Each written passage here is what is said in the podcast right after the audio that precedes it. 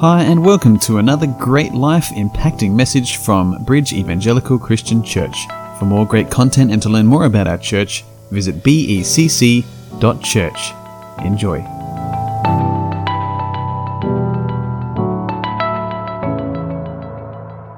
Thanks, John. um, turn with me in your Bibles, please, to Colossians chapter 3 if you're not there already.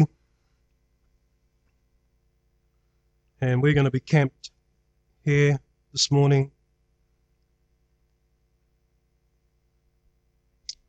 And uh, do me a favour, stand up and have a stretch if you need to stretch. Say hello to somebody behind you or in front of you because uh, you're going to be sitting for a little while. Uh, it's only 10 past 11. so have a stretch, say hello if you want to, and give you a couple of minutes, and then we'll get into it. you have plenty of time to catch up and chat following the service so we can t- continue the fellowship as one of the pillars of the church. Amen. Let's pray. Our Father God, we come to you this morning. We are just thankful, Lord, that we can come, that you've called us, that you've drawn us here, that, that we are here not by chance, that we are, we are here not by luck, but we are here by the sovereign will and purpose a God who is in sovereign control. And uh, we are drawn here too because we love you. And we love your church because you love your church. And we would ask, Lord, that you would undertake for us this morning to do a work on our hearts, on our minds, and on our lives, that, Lord, we might look more like Jesus. That, Lord, we might display the glory of God in our own lives, and so that you would be glorified and that others would see that Christ indeed lives in me. And so we would ask, Lord, for your hand on our time this morning. That, Lord, you would speak to us through me, and that uh, today, Lord, we would just not hear words, but Lord, that we would hear words that come from you, that come from you and that mean that they will have an effect on our lives. That Lord, help us, we pray. In Jesus' name we ask. Amen.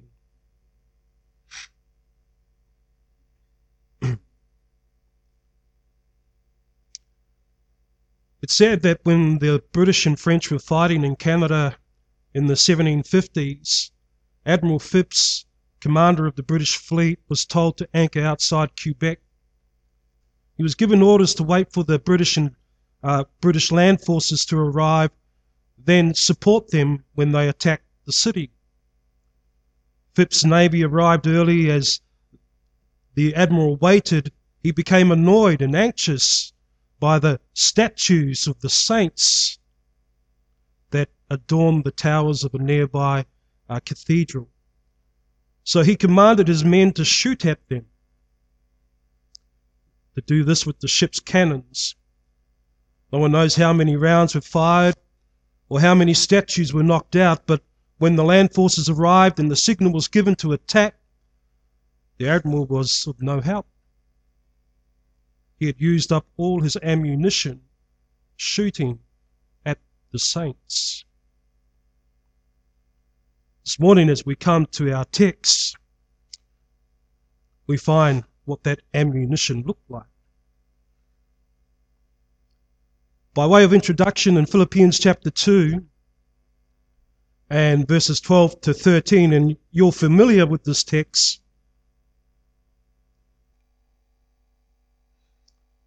says, So then, my beloved, just as you have always obeyed, not as in my presence only, but now much more my absence, work out your salvation with fear and trembling.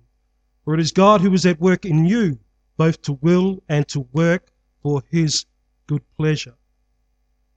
The Apostle Paul, writing to the church at uh, Philippi, instructed the Christians there, actually, he commanded them to work out your salvation with fear and trembling. And the reason he gave for why they were able to do this was verse 13 For it is God who is at work in you, both to will and to work for his good pleasure. And so they were able to work out their salvation. Not, we're not talking figure it out. We're talking working it out, putting it on display. And they were able to do this. Why? Because God was at work in them.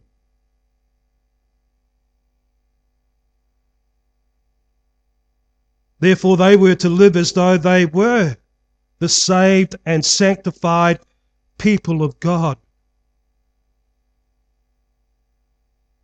God had saved them, had He not? And God had sanctified them. Their lives were to be different to how they once were as unsaved and unsanctified people. For starters, they were to count all things compared to Christ as rubbish. Their lives were to be Christ centered, their lives were to be consumed by Christ.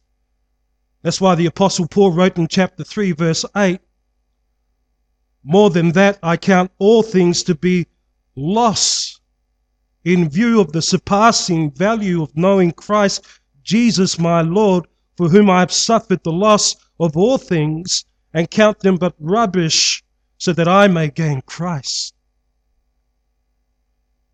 And this new life would have an effect on their minds.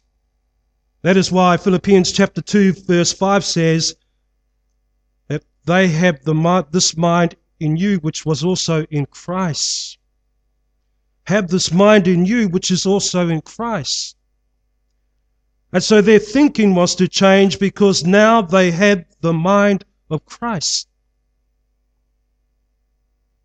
Now, in most cases, the Apostle Paul wrote to address many issues the churches were facing. If you read through all his writing, all his letters, you will see that he addressed issue after issue. And sometimes he addressed the same issue to the to different churches. But nonetheless, he addressed many issues uh, to the churches uh, that they were facing. And so one of the issues that the church at Philippi faced was disunity. And this was noted by the admonition given to two women, Euodia and Syntyche, who we might assume weren't working out their salvation very well. Uh, that they weren't working their salvation out that the, the way that God had intended them to do so. And so the Apostle Paul urged these two ladies in chapter 4 and verse 2 that they should agree in the Lord. You know, it's unknown what in particular their issue was that they had with each other. I think maybe the Apostle Paul leaves any detail out so that we can take the liberty to apply it to our own circumstances. And therefore, we might ask ourselves, well, what can cause disunity in the church? And we might want to get out our list and uh, we could say things such as change. Change can cause disunity in the church. Some people don't like change and they struggle to cope and they refuse to support any changes. Admittedly, some changes aren't necessary, but it doesn't matter. For some people, they would rather that there wasn't any change. And those changes can be as simple as having coffee and tea.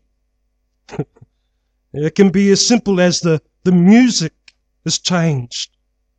It's not like how it used to be. Or it can be the changing of furniture. It could be the changing of pastors. It can be a number of changes that really upset people and make them a bit unhappy. Doctrinal differences, that can cause disunity in the church.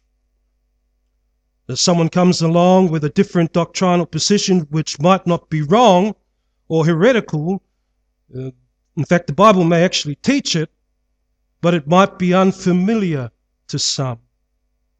And that unfamiliarity can cause some people to become very uncomfortable and unhappy and unsure. Then there can be personality clash. You know, we're, we're a church here like every other church, and we all have different personalities. Some people have an outgoing personality. Some people have a more of a reserved type of personality. Some people don't care what comes out of their mouth, and others are very cautious about what they say. And because of that, we can easily rub one another up the wrong way. In fact, I, I believe that's part of the sanctification process. I believe it's like what uh, uh, Paul Tripp said was the, the, the block of timber and the sandpaper thing. And one of us is the block of timber and the other one's the sandpaper. You know what sandpaper does to timber? Rubs it up and down and it makes it smooth. And so we're kind of like the, the, the sanctification process that God uses to sanctify us, to change us, to shape us for His glory. favoritism. That can cause disunity in the church. You know, we favor different people over others and we just we cause dissension because of that. I got their selfish pride. Uh, I think that's a big one, and uh, I think really it comes down to pride, doesn't it? Uh, it pride is about who? it's about you, me. And uh, we can be the biggest problem in the church when it comes to disunity. Us. And there are probably more that we could add to the list, but the bottom line is this. When the Apostle Paul wrote to the church at Philippi addressing Euodia and Syntyche, he was aware that there was disunity amongst the Christians there, and so he admonished or reprimanded them to both agree in the Lord. To both agree in the Lord. It's okay to have disagreements in the Lord, but it's wrong to not come together and to work those things out. That's what Paul's saying there to the, the church at Philippi. It's okay to disagree, but it's wrong to not come together and work it out. Let's sit down and let's have this discussion. Let's work things out rather than just not try and deal with it at all, which then causes the problem to become bigger. You know what I mean, don't you? And so the Apostle Paul says, no, that's not the way we do it biblically. He says, agree in the Lord. Come together and agree in the Lord. In fact, I like the way the uh, King James puts it, and the King James says, to be of the same mind in the Lord. To be of the same mind in the Lord. That's two Christians coming together and their minds are on Christ. That's what it means. You see, you can't have have, have, have unity when you don't have the same mind, when you don't think the same. And in the church, when you don't have Christ in your mind, you're not united. There is no unity. But because we're all Christians and we all have Christ in our minds, we are united. We come to the Lord's table every Sunday. Why? To remember each other? Why do we have the Lord's table? To remember Christ. We come to this table to remember Christ, to get Christ back in our minds. Why? Because we are prone from Sunday, 12 o'clock, or maybe half past here, till next Sunday, 10 o'clock, to think about me or for you to think about you rather than Christ. But we have this table here so that our minds will be taken up with Christ. You notice it's called communion? You know what that means? It means we have something in common.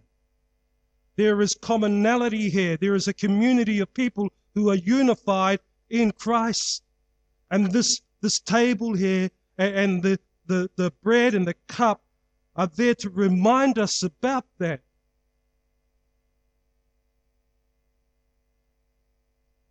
Therefore, as we come to our text this morning, we see that it mirrors the letter of the Philippians in that the Apostle Paul points to the mind being fixed on Christ. And so our text begins, Colossians chapter 3, by saying, Therefore, if you have been raised up with Christ, uh, in other words, if you are a Christian, because Non Christians don't get raised up with Christ, they stay down. If you are a Christian, keep seeking the things above. And so you look up and go, okay, I see the sky. Am I just a, am I just going to be thinking about blue skies or maybe today it's grey? No, he goes on to say, where Christ is, you look up to see where Christ is. You want your, your mind and your thoughts to be on Christ. Where Christ is seated at the right hand of God, set your mind on the things above, not on the things that are on earth, for you have died and your life is hidden with Christ in God. Your life is hidden with Christ in God. How cool is that? Our little old lives are in Christ. And, and, Christ is in God. That's the picture. That's total protection. That's eternal security. Nothing, Jesus said, can snatch you out of my hand. Why? Because no one can snatch you out of the Father's hand because I'm in the Father's hand and you are in my hand. And it's the same as what it's saying here. Therefore, if you're in Christ, hidden in Him, you're consumed by Him. You can only think of Him. Amen? Well, that is until we leave here at 12.30. or even maybe now. Maybe now our thoughts aren't quite on Christ. It's not on the things that are on earth.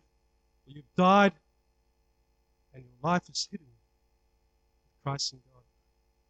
You have died. You see, that, that kind of says it's not about you. Why? Because you kind of died. And when you were raised up, you were sort of hidden away in Christ. When Christ, who is our life, is revealed, then you also will be revealed with him in glory. And that's what we're waiting patiently for, isn't it? As you would know, the, the Christian life is a battle for the mind.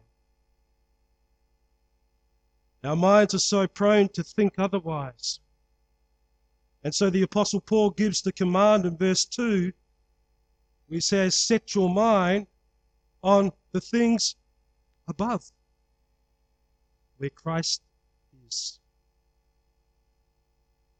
and not on the things that are on earth. Now, some will interpret this to mean that our minds are not to be on material things. I know you may have looked at this passage and thought that way, that, oh, that's talking about earthly things, that's talking about material things, that we're not meant to be materialistic people. But, folks, that's not what that passage or that chapter is actually talking about. I don't know how you can deduce materialism from that passage when that's not what it's about. There may be other passages that deal with that, but this is not where you go to to condemn somebody who has material things. In fact, if we didn't have material things, we would all be sitting here naked. Now, that wouldn't be so we thank the Lord for material things. So this passage is not talking about material things. That's why it goes on to say, Therefore consider the members of your earthly body as dead to immorality, impurity, passion, evil desire, and greed, which amounts to idolatry. How do you know you're into idolatry? Because you're alive to immorality, you're alive to impurity, you're alive to passions, lusts, you're alive to evil desires and greed, because they all amount to idolatry. What is idolatry? When you worship something you believe brings you joy and life. You ask a man why he watches porn, and he says it does something to him. You ask a mother why she worships her children. She says, because they do something to me. They make me feel good and happy. They make me feel like I have some kind of worth in this world. You ask a person why they worship anything, and they should come back and say, because that thing gives me joy, happiness, life, excitement. It makes me want to get up in the morning and do something. Now, I can't get enough of it. That's idolatry. The Bible says that we're not to idolize anything other than God. See, because God is, is to be our, our source of joy, our source of, of hope, our source of life. He is to be the one we want to get up every morning and meet with. He's to be the one that, that we just can't wait to meet again because He gives us life. Remember, Peter said, when Jesus said, Well, where, you know, will you go with them? Will you follow those people as they leave and they turn their backs on me. And Peter says, Where will we go, Lord? For you have the words of eternal life. That, that should be our words. That should be our words. Where will we go to? You have the words of eternal life. So, in a nutshell, that's idolatry. What do you worship? What do you find great satisfaction out of? What is it that makes you feel happy and strong and worth something? More than anything else in this world, other than God. And then I tell you, that'll be the, the thing you idolize. But that idol is only telling you that you actually worship See, we are the biggest idols in our lives. We worship self rather than God.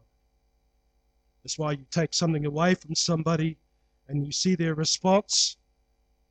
If you take what they worship away from them and they respond with anger, with malice, you will know that's what they worship.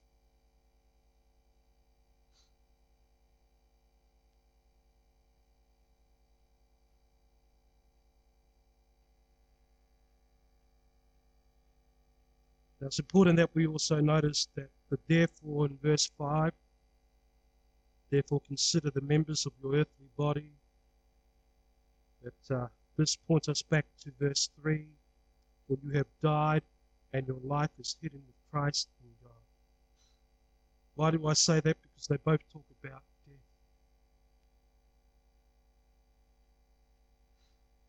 Therefore, consider the members of your earthly body as dead to immorality. Verse 3 For you have died, and your life is hidden with Christ in God. Something happened, folks. There was some kind of murder taking place. Not only did they murder Jesus, but somehow when he died, you died too. I've been crucified with Christ. And when Christ was crucified, all those in Christ were crucified with him. Galatians 2:20, for I've been crucified with Christ.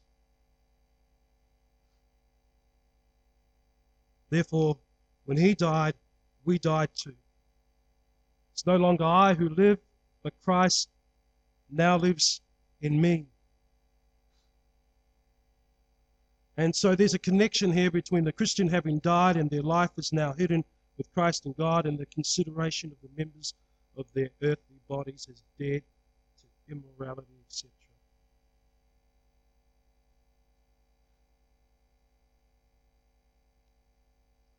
Therefore, when the apostle writes that the Christian is to consider the members of their earthly body as dead to immorality, he wants the Christian to mortify, as the King James puts it, or, or put to death immor- immorality, impurity, passion, evil desire, and greed, which amounts to idolatry. You know, Jesus said something, didn't he? He said, You have heard that it was said, You shall not commit adultery. Say, oh, I haven't committed adultery. then he goes on and says, But I say to you that everyone who looks at a woman with lust for her has committed adultery. Guys, have you looked at a woman the wrong way? You've committed adultery.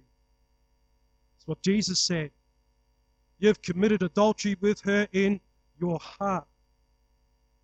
If your right eye makes you stumble, tear it out. The right eye. And throw it away from you, for it is better for you to lose one of the parts of your body than for your whole body to be thrown into hell. Your right hand makes you stumble, cut it off and throw it from you. It is better for you to lose one of the parts of your body than for your whole body to go into hell.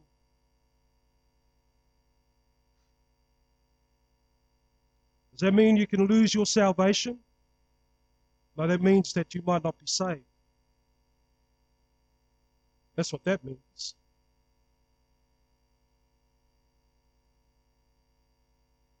It also means that, you know, what if you, you are saved? You're committing sin. You have to treat it like that. You have to get rid of it in your life. You have to pluck your eye out if you're watching things you shouldn't be watching. Don't literally pluck your eye out, but you know what it means, don't you? It's a figure of speech. It means cut it out. Get rid of it. The fact that there's anything you're doing that's a sin, stop it. When we're talking about disunity in the church, if you are causing disunity in the church, stop it. It's a sin. It's better that you get rid of part of your body the whole body to go to hell.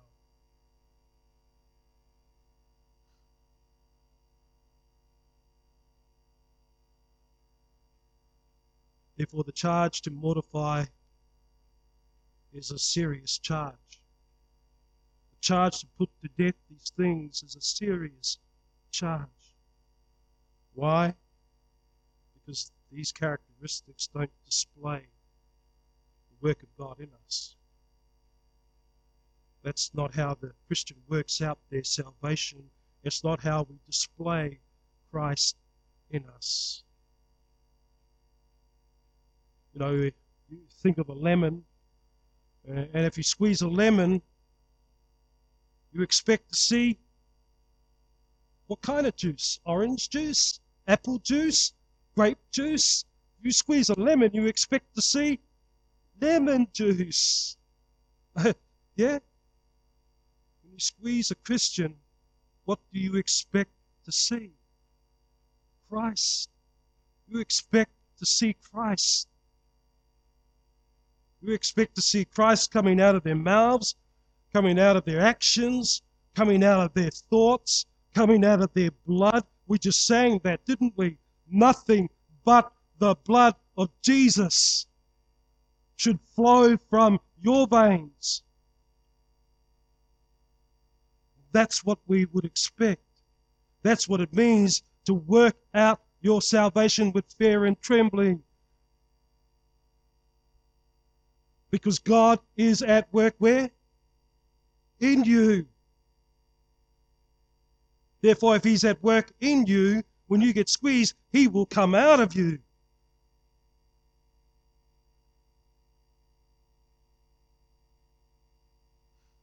So that's why the Apostle Paul says, put those things to death.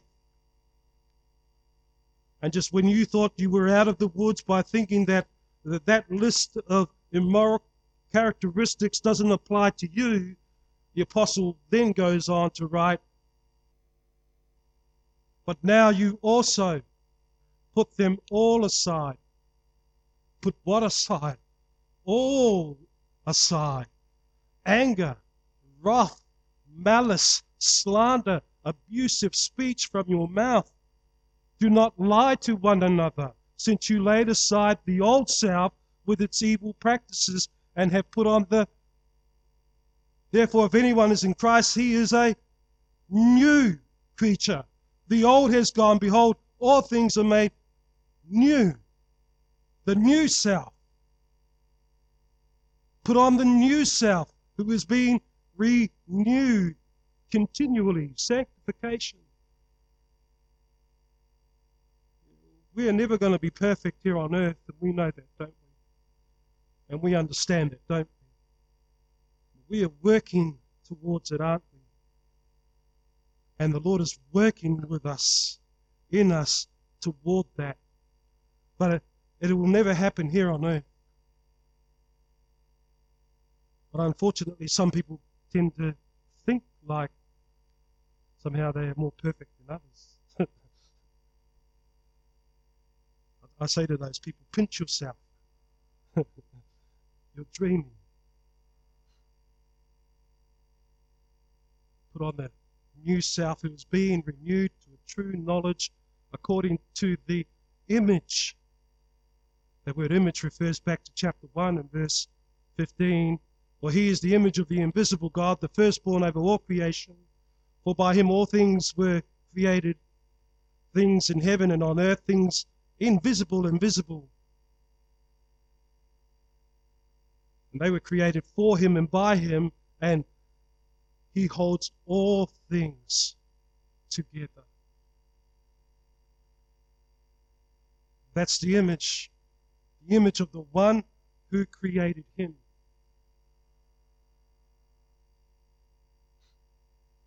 Now, I just need to address this.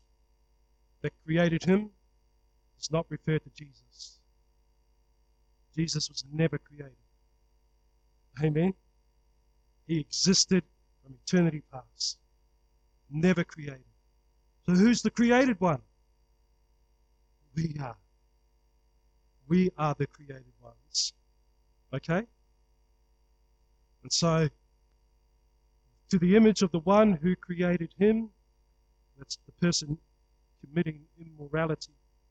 That's the person who is who hasn't put aside anger, wrath, malice, slander, abusive speech from their mouths, and who continues to lie to one another.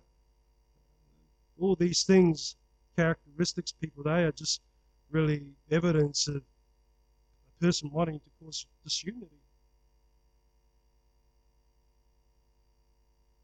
The Apostle Paul warns them put it aside and put on the new self, who is being renewed to a true knowledge according to the image of the one who created him. A renewal in which there is no distinction between Greek and Jew, circumcised and uncircumcised, barbarian, Scythian, slave and free man, but Christ is all and in all. Christ is all and in all. Now, verse 11 gives us a hint that there was some discord or disunity in the midst of the church at Colossae, right? We're not told exactly what it was that was causing the disunity or what the disunity was over, whether it was because they were changing things or whether there, there was, you know, just some personality clashes or whatever it was. Uh, they don't. Paul doesn't say that it was like the church at Corinth who favoured, you know, uh, one pastor over another. But what he does say is that there is no distinction between Greek and Jew, between circumcised and uncircumcised, between barbarian, Scythian, slave, and free man. You know, we could uh, we could maybe speculate here, and, and, might think that there was some racial tension going on in this church. that's why he might have said these things that there was no distinction. With, so we could speculate and suggest that it could have been that some didn't like the, the different colored people in the church, or the different, you know, racial groups in the church. And uh, that's what it tends to kind of point to, doesn't it? No distinction. We're all the same in Christ. That's why he says, but Christ is all and he is in all. Now, I was asked to, uh, earlier on this year, you know, that that I uh, was asked to speak at the Russian, uh, the Slavic Baptist Church uh, camp earlier this year, and, and the, the, subject they gave me was uh, unity despite diversity. So, how can a church be unified at the same time as being diversified? I thought, well, that's pretty strange coming from a Russian church because it must all be Russian. You know, it's not like our church where, you know, we've got some Filipinos, we've got some Māoris, we've got some Aboriginal people, we've got some, you know, white Australians and Kiwis, and, uh, you know, we're a mixed bunch. Um, admittedly, they reckon that they actually struggle with being diverse, having diversity in their church. Despite the fact that, you know, it's a fairly homogenous type of setting, they're all Russian Russian speaking.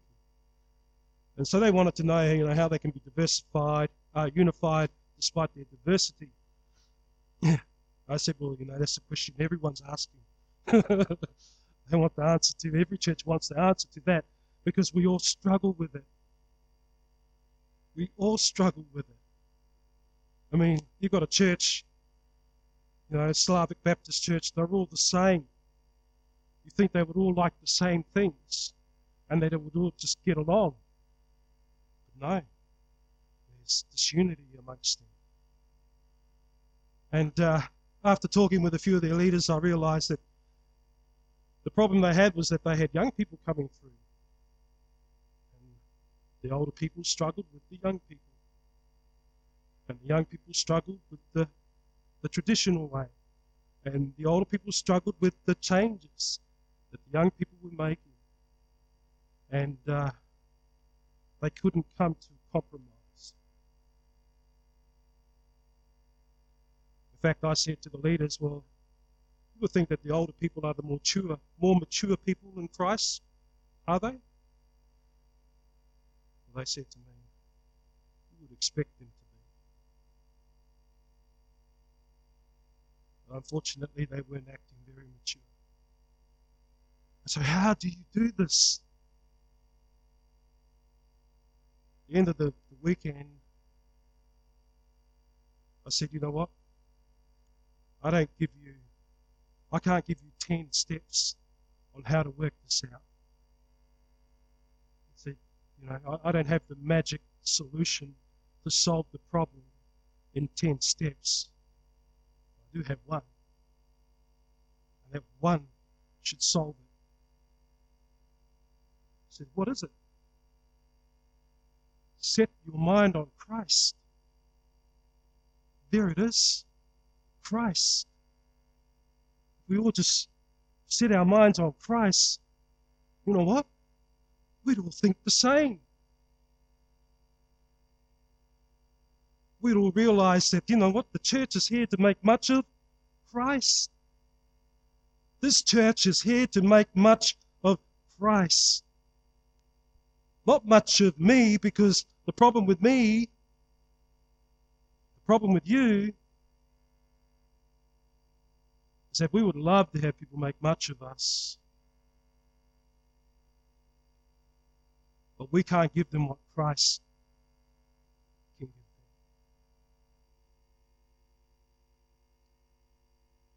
So I said, that's the answer, folks. Christ. Are you with me?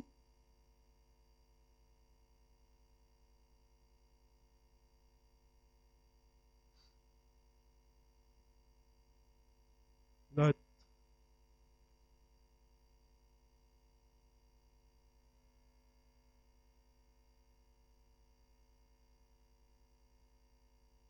Proverbs 23, verse 7.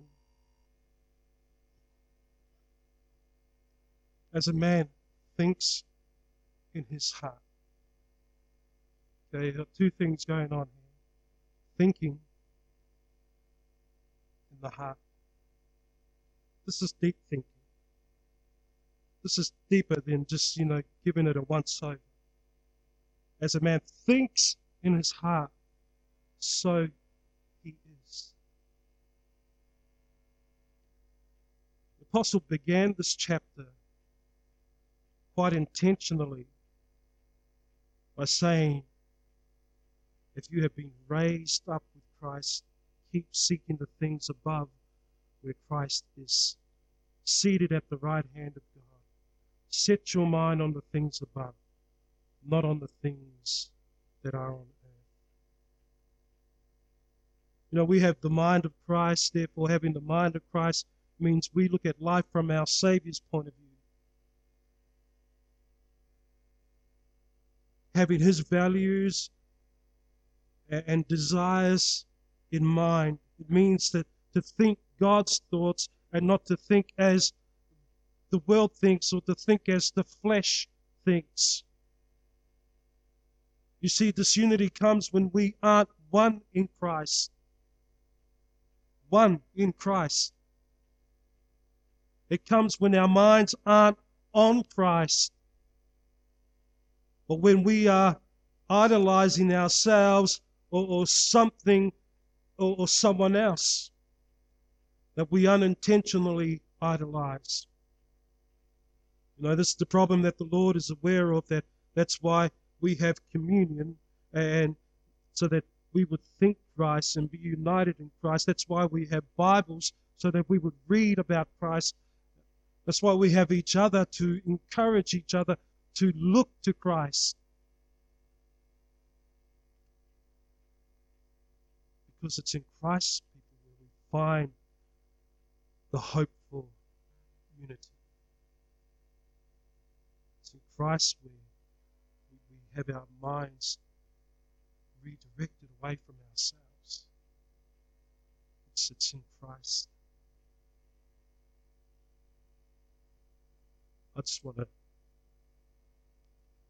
encourage us really this morning or admonish us, you know, that if we are to be a church that is united, where we are displaying the, the perfect bond of unity and love, where we are displaying kindness and compassion. Doesn't mean that we can't disagree. Doesn't mean that we can't make changes. doesn't mean that we can't each have different personalities. What it means is that when we find that we are, are struggling that way, think about Christ. Put your mind on Christ and then ask yourselves, what should I do, Lord, that would bring you glory, that would honor you, that would make much of you. Notice how, uh, uh, where are we? Verse 17 ends. It says, Whatever you do in word or deed, do all in the name of the Lord Jesus Christ, giving thanks through him to God the Father. All that you do, all that you say, all that you think, do it as unto the Lord. No, that's a, a challenge for every church. As long as the church is in the world, the church will continue to struggle with this.